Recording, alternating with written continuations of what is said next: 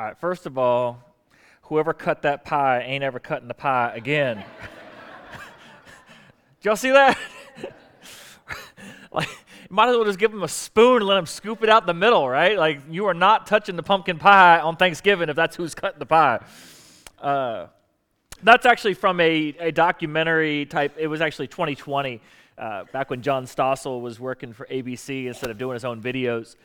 And if you watch the whole episode, you may end at the, you know, come to the conclusion at the very end okay, greed's not that bad, or at least there's good greed and bad greed, right? I mean, there's good greed, bad greed, and it really depends on what kind of greed you have. And that's kind of maybe a revelation for a lot of us that, you know, not all greed is bad.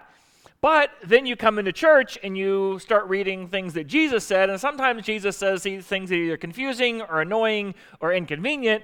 And he says in Luke chapter 12, he says, Watch out, be on your guard against all kinds of greed, for life does not consist of the abundance of possessions. To which you might want to come back and go, well, I wish he gave some more clarification, like, like, like, watch out for good greed or bad greed. And he's like, do I need to clarify? I said all kinds of greed. Whoa, whoa, whoa even the good kind of greed? But, but it, I thought good. I thought there was some greed that's good. I mean, after all, Michael Douglas made some points there that there's some greed that's good. It's what makes the economy go around. And without greed, you wouldn't have capitalism. And so without capitalism, then you know, things devolve. There's not enough things to share if nobody's out there earning other things. So, aren't there some aspects of greed that is good? Isn't competition good? Do I need to watch out for all kinds of greed? And the problem with the issue of greed is nobody ever thinks that they're greedy, right? So, like, this is a message. You know somebody who needs to hear this message, but you don't need to hear this message, but you know somebody who does. That's kind of what this message falls in the category of. And that's because greed falls into a category of what's called a line drawing fallacy. Like, in other words, we know there's a difference between making money and loving money. And you know, Bible says the love of money is the root of all evil. So it's not that money is all evil, just the love of money is real evil. So we know there's a difference between making money and loving money. We know there's a difference between having stuff and having to have stuff. We know there's a difference between enough and excess. But the question is, is, is where do you draw the line? Now, whenever you have something like that, it's what it, when, when you're making philosophical arguments, there's, there's a, a group of philosophical argumentative methods that are called uh, fallacies. In other words, the whole structure of the argument uh, has a problem with. In other words, you can't get to a logical answer if you buy into that line of reasoning. Uh, there's several of them. Uh, I don't know if I'm pronouncing it right, but ad hominem is a very common one. By the way, politicians love argumentative fallacies because they fool the masses so easily. Ad hominem is where you basically question another person's character rather than their talking points. That's why in politics somebody's either a racist or a socialist, no matter what, right? Oh, you can't believe it. There's, that's socialism. Oh, he's just racist. They'll always go back, they'll attack the character and not even talk about any of the talking points about it. And so you buy into that, you're not actually getting anywhere productive. But the masses don't understand that. Uh, another one that uh, is often used is the slippery slope. And that's where basically, if you give an inch, then you've given a mile, right? I mean, if you're going to allow gun ownership, then what's going to keep somebody from owning a tank, right? I mean, after all, you have a right to bear arms. That means everybody can have a missile launcher if they want to. If we're going to take this, that's called a slippery slope. If you have one, then you have it all. Uh, along the lines of oh, another another good one's uh, false dichotomy. That's where you basically make it so there's only two options: either you agree with my position or you hate me and everybody like me there's something called nuance where I can disagree with you but still love you. That, that's actually an option. No, no, no. Either you agree with me or you hate me. Is that not our political climate?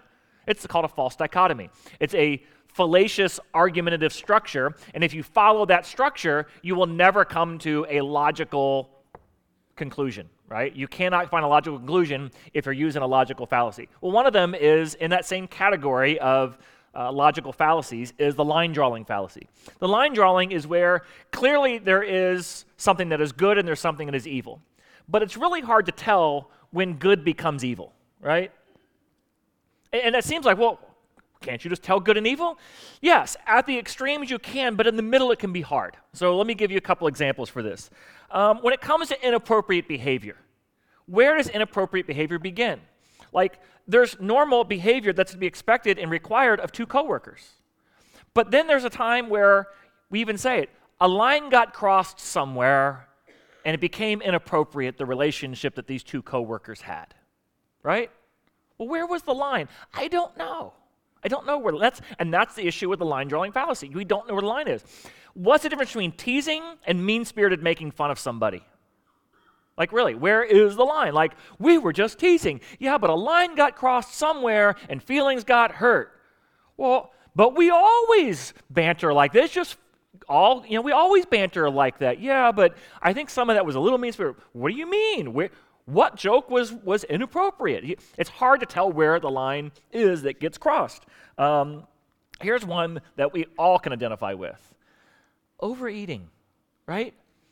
I went into the restaurant hungry and I came out with some regrets.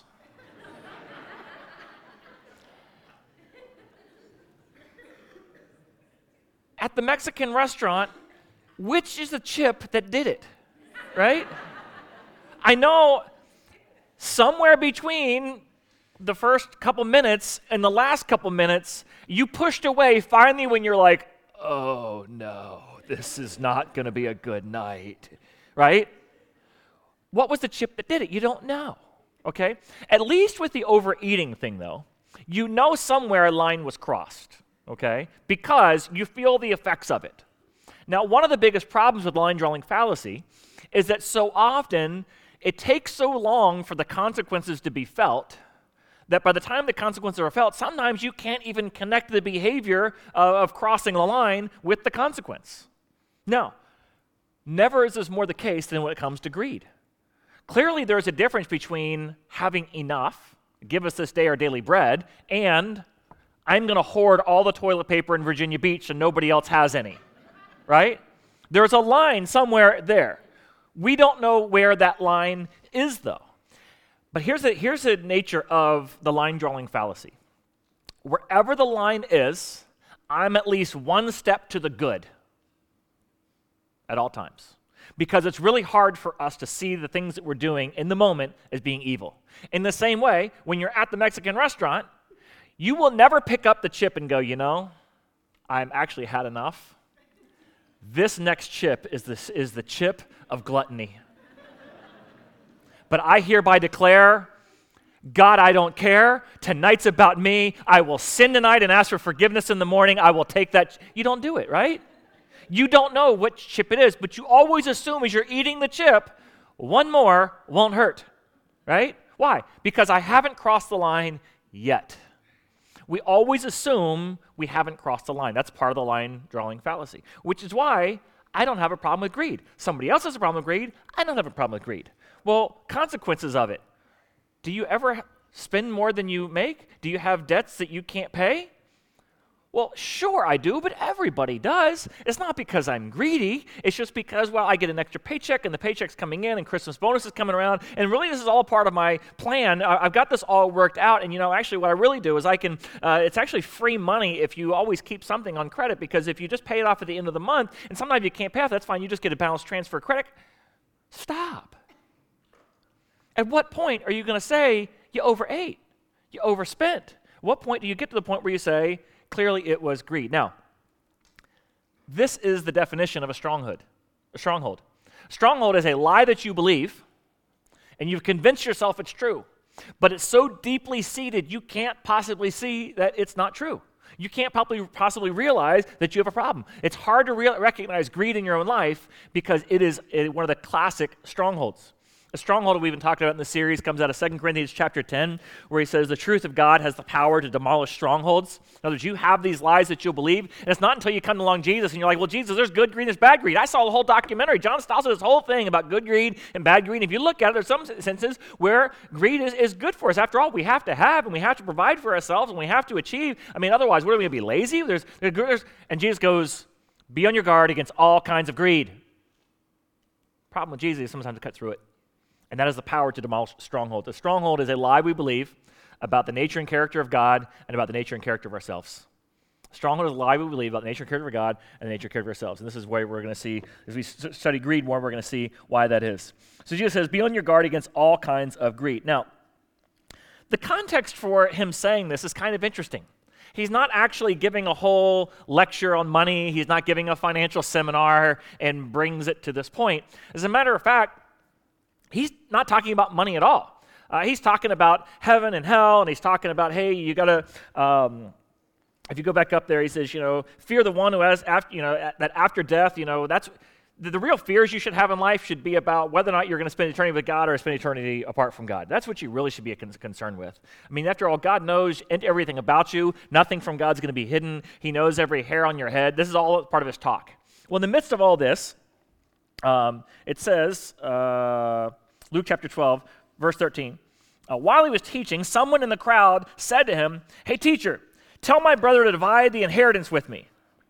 And then Jesus says back, Sometimes you'll read something that Jesus says, but it doesn't sound like Jesus. Like, none of the Bible movies usually make Jesus sound like this. He goes, Man, who appointed me your judge?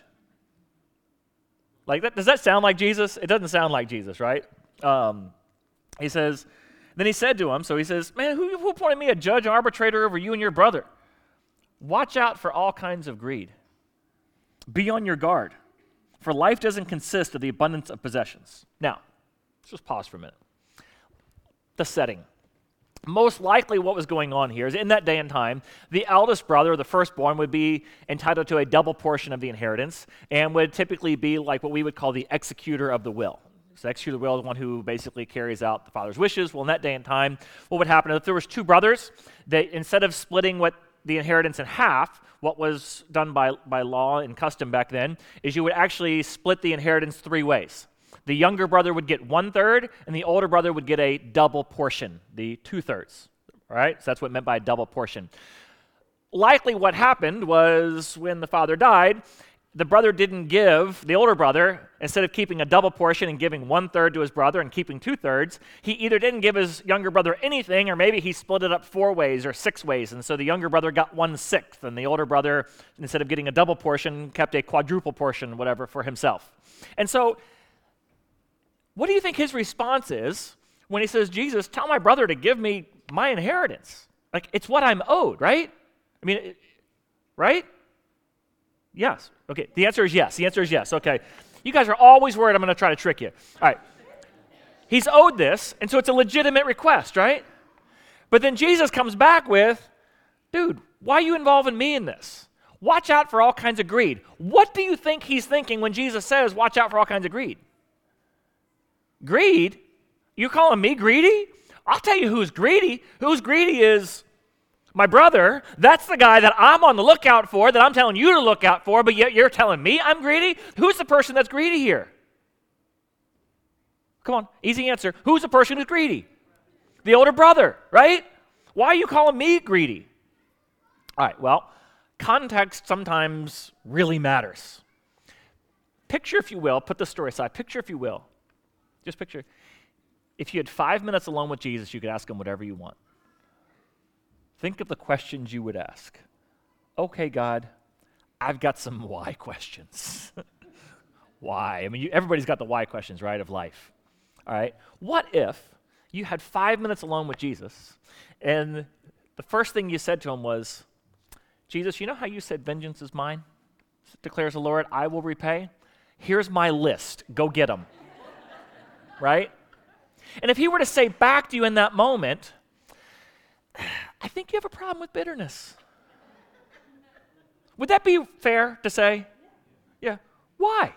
Because at a moment where you could ask anything, or at a moment where he's talking about life and death and heaven and hell and eternity and what really matters in scope of all eternity, are you listening to anything I'm saying right now? No. All you care about is the fact that your brother didn't give you what he, you have coming to you. So, would it be fair for him to look back and say, in light of the context of what I'm talking about right now for all eternity, you're focused on the kind of possessions that you feel you're owed, or maybe you are legitimately owed right here and right now. The context says, if that's the only thing on your mind,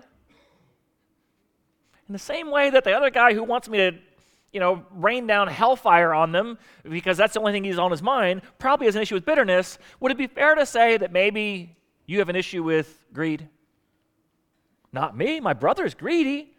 Yeah, but the very fact that you have five minutes alone with Jesus where you can ask him whatever you want, and the only thing on your mind is, give me what I got coming to me, probably says that money is the most important thing to you, and you're not listening to anything I'm saying about what really matters in this life. This life is about nothing more than a loving relationship with Jesus Christ. You'll enjoy full eternity. Yeah, yeah, yeah, yeah, yeah, yeah. That's all cool. But give me what's mine.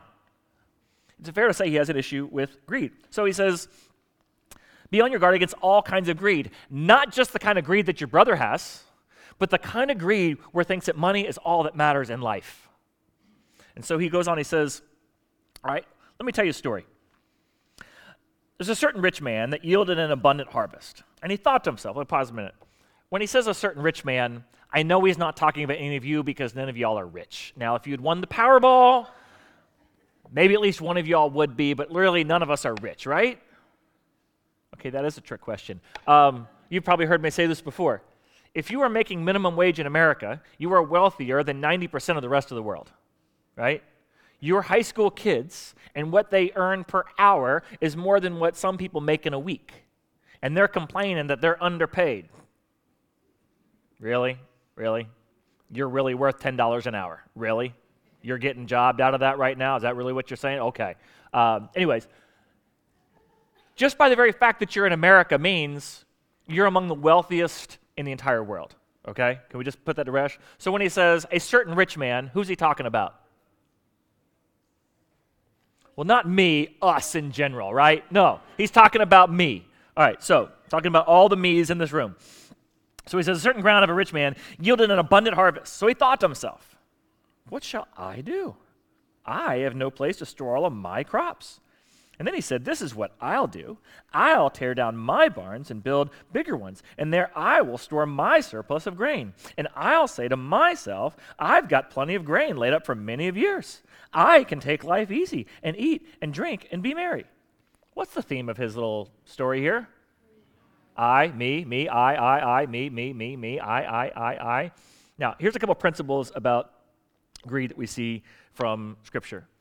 Uh, the issue with greed is a couple things. Number one is the idea that it's my money, I made it. So he looks at this here's all of my money. What am I going to do with all the stuff that is all of mine? Now, the idea that you made all your money can we just pause for a minute and say, if you were placed anywhere else in the world besides America, would you have what you have right now? No. No, you would not.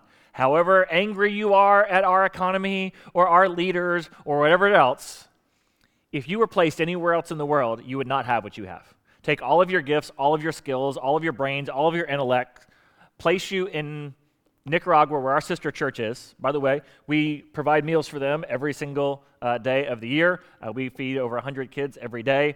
Uh, if you were here for the Stop Hunger Now event or the Rise Against Hunger event, those meals that get bagged up with the rice and like what looks like Fruity Pebbles or something in there, uh, that's shipped down there. And then what we do, because when you give back a portion of what God's blessed you with, we always say it goes to help, help the ministry here in Virginia Beach and around the world. Part of that around the world is we then take extra food and add to that. So we actually add more nourishment to the kids so they have more than just that to eat for the entire day.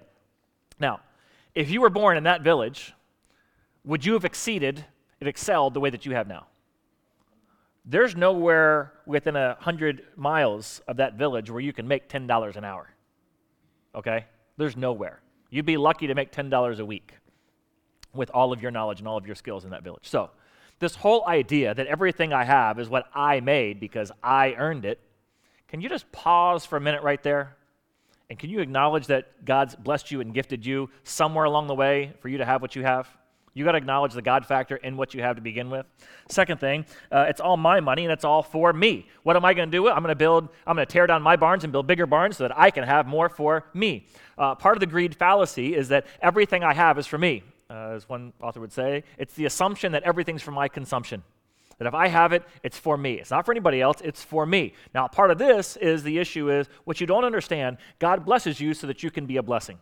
When God gives you, it's not because he's giving it to you, he's giving it to you so that you have the opportunity to give to others. Now, perfect setting right now, uh, God has provided you with enough for you.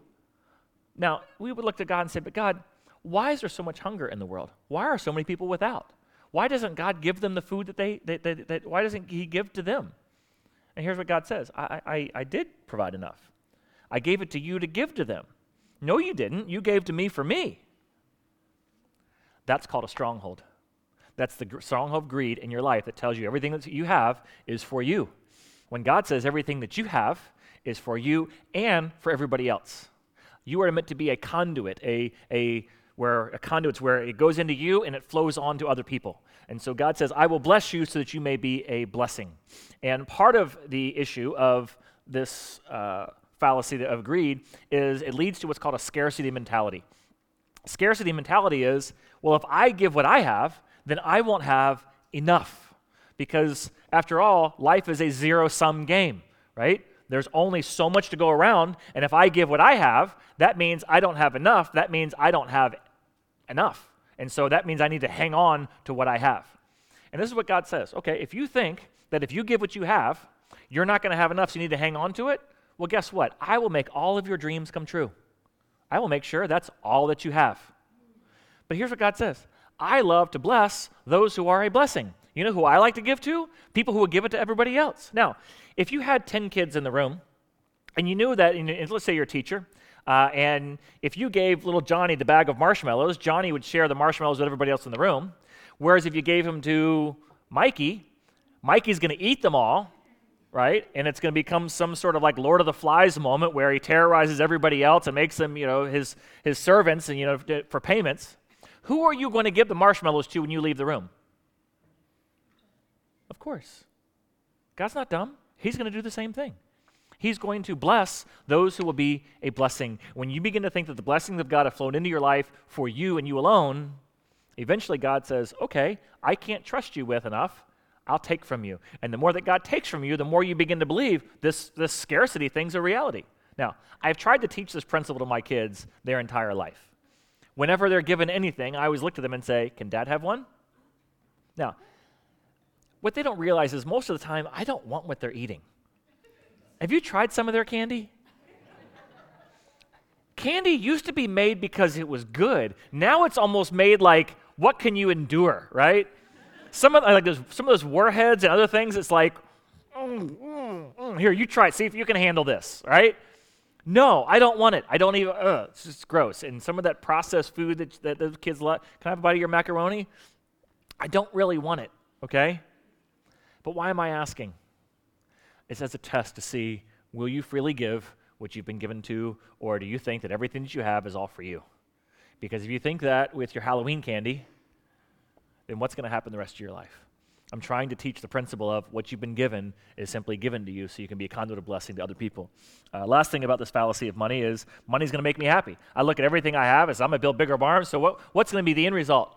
I can look to myself and say, um, I've got plenty of grain up, grain, grain laid up for many years. I can take life easy. I can eat, drink, and be merry. It's the idea that money will make me happy. No. How much evidence do we need to learn that money doesn't make us happy? And we just say, yeah, but it sure will help.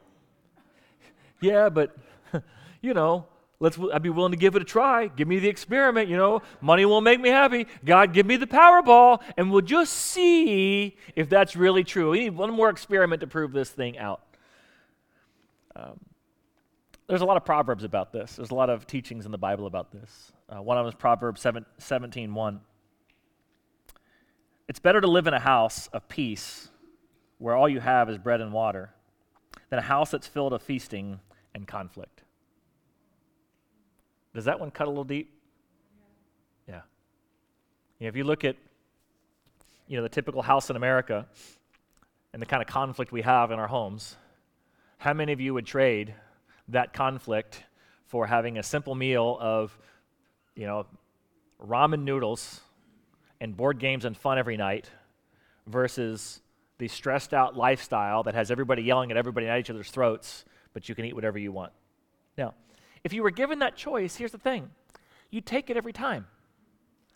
But when you look at our lives, we haven't. Why? Somewhere along the way, there was a decision that was made, or a series of decisions made, that went from things that would lead to a house of peace to believing the lie that more money is going to make me happier. Oftentimes, not always the case, but oftentimes it's because of the jobs we choose. You could be in a job that you love, with people that you love to be around, that you make enough to provide for your family and for yourself, and you would trade that to make a little bit more somewhere else, okay?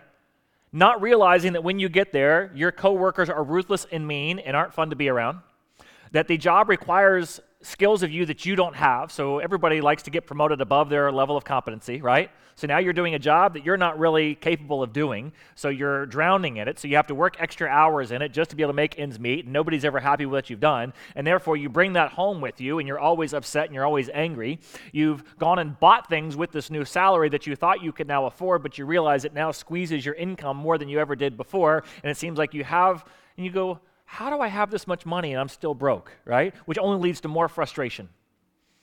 You had a house that had a neighborhood with all kinds of uh, kids that your, your kids could play with, and you've traded it for some exclusive golf course gated community where there's no kids to play with because everybody in there is all senior adults.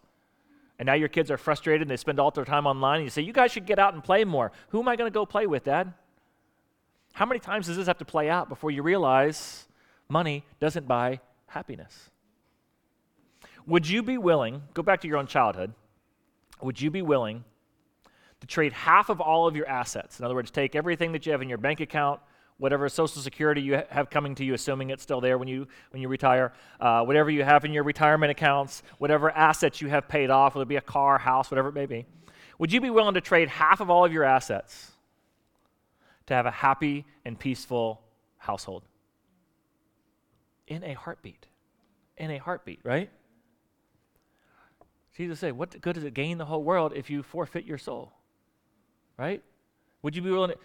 And it, Jesus has just been teaching about what it's like to have an eternal relationship with God. And this guy's, guy's like, Give me my money. Tell him to give me my money. And he's saying, There's greed here. The greed issue is you're thinking the money is what's going to make you happy. What's going to make you happy is having a loving relationship with Jesus Christ you can enjoy for all eternity.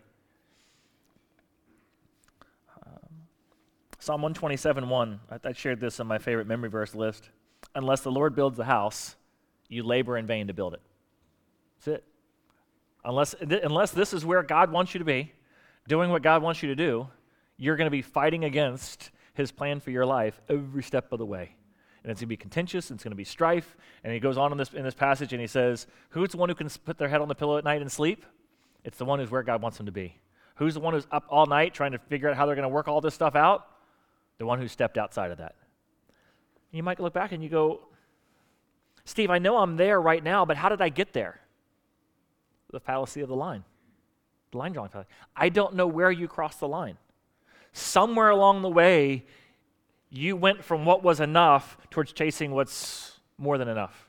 That's why the writer of Ecclesiastes says this Whoever loves money never has enough. Whoever loves wealth is never satisfied with his income. Are any of us ever satisfied with our income? No. Everybody in America, no matter what you make, always comes back and says, I'm not talking to be rich, I'm not talking to be extravagant, but what would be enough? No matter, regardless of the income, studies continue, cons- consistently show people would say 20% more than what they're making right now. Why? Well, because most Americans are living 10% beyond their means, so I need 10% to make up for what I'm already doing. And then if I had 10% buffer on that, I would be comfortable and happy and at peace. Whoever does whoever loves money will never have enough. You'll never be content with what you have. And I can't tell you where the line is, but somewhere the line gets crossed. And so Jesus says, so this guy thinking everything's great. But God looks back at him and says, You fool. This very night, your life's going to be demanded from you. And then who's going to get everything you prepared for yourself? This is how it will be for anybody who stores up stuff for themselves, but is not rich towards God. In other words, this hoarding mentality, everything is for me, at some point you're going to realize you leave it all behind. And then he goes into a passage that some of y'all know more from the Matthew passage where he says, Don't worry about your life, what you're going to eat or drink. Look at the birds. I take care of them. Look at the flowers of the field. I clothe them, right? That's why I always say, you know, bird got a fish. It's going to be a good day. Every time I see a bird flying around with something to eat, it just reminds me God's going to provide. And if he provides for them, he's not going to provide for you.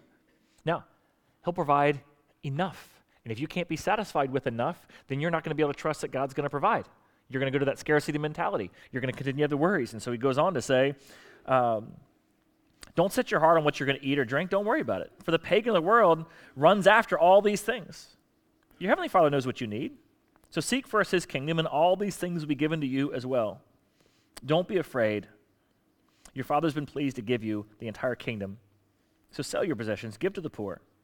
Uh, provide purses for yourself that won't wear out. Why? Or how do you do that? Well, store your treasures in heaven where they never fail. No thief can come near, nor, nor moth can destroy. And then he finishes it off with another line maybe some of y'all know. For where your treasure is, there your heart will be also. Uh, I can't tell you where your greed issue is, and I can't tell you where the line is. I can just tell you if you live in America, you've crossed it. How do I know that? Because billions are spent every year pushing you past that line, pushing you so far past that line you don't even know you've crossed it. Now, one of the reasons why I wanted to show that video is right before Thanksgiving. That's what it would look like, right? Remember when they mad dashed into the shop? It's not greed, it's a good deal. I, I know, I know. I think one of the best things that has resulted of COVID is that it's given us Thanksgiving back. Has it not? Now, remember, like pre COVID, stores had gotten to the point where no store wanted to miss out on getting your dollars, and then their greed, they enticed you with your greed, and so it snowballed effect where instead of opening doors at 5 a.m., well, we're going to open at 4 a.m. if they open at 5 a.m. Okay, well, we're going to open at 3 a.m. if you open it at, at 4 a.m. Okay, well, we're going to open at, at midnight 01. That's when we're going to open because, you know, Black Friday officially starts right at midnight, so we're going to start. Oh, yeah? Well, we're going to open up Thanksgiving the night before, right? Okay, well, we're going to open up Thanksgiving at. And what happens? Eventually, you don't have the opportunity for Thanksgiving in the pursuit of greed. Is there any better picture? Is there any better picture of life? When greed consumes you, there's no time for Thanksgiving. One of the best things about COVID is okay, let's take everything away. And it's only when everything's been taken away do you once again get to reestablish and have Thanksgiving again. Better a little with thanksgiving and contentment than a whole lot with contentment and strife. I don't know where your greed issue is, and chances are you don't know but you need to be on, on your guard for it. You need to look out for it. You need to recognize wherever you're at, I guarantee you, you're over that line from what is enough to what is too much. Would you want close our time? Father, I thank you for your wisdom. I thank you, Father, for the simplicity of just saying it's all greed. It's all greed. And this idea that it's what I've made and it's all for me and it's going to make me happy. If we're honest right now, Father, we'll realize that that is a stronghold in our life that we always come back to. Father, help us see it for the lie that it is. That the only true happiness that ever comes in this life begins and ends in our relationship with you.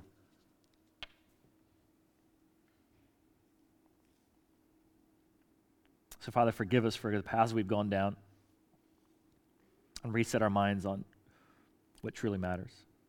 In Jesus' name we pray. Amen.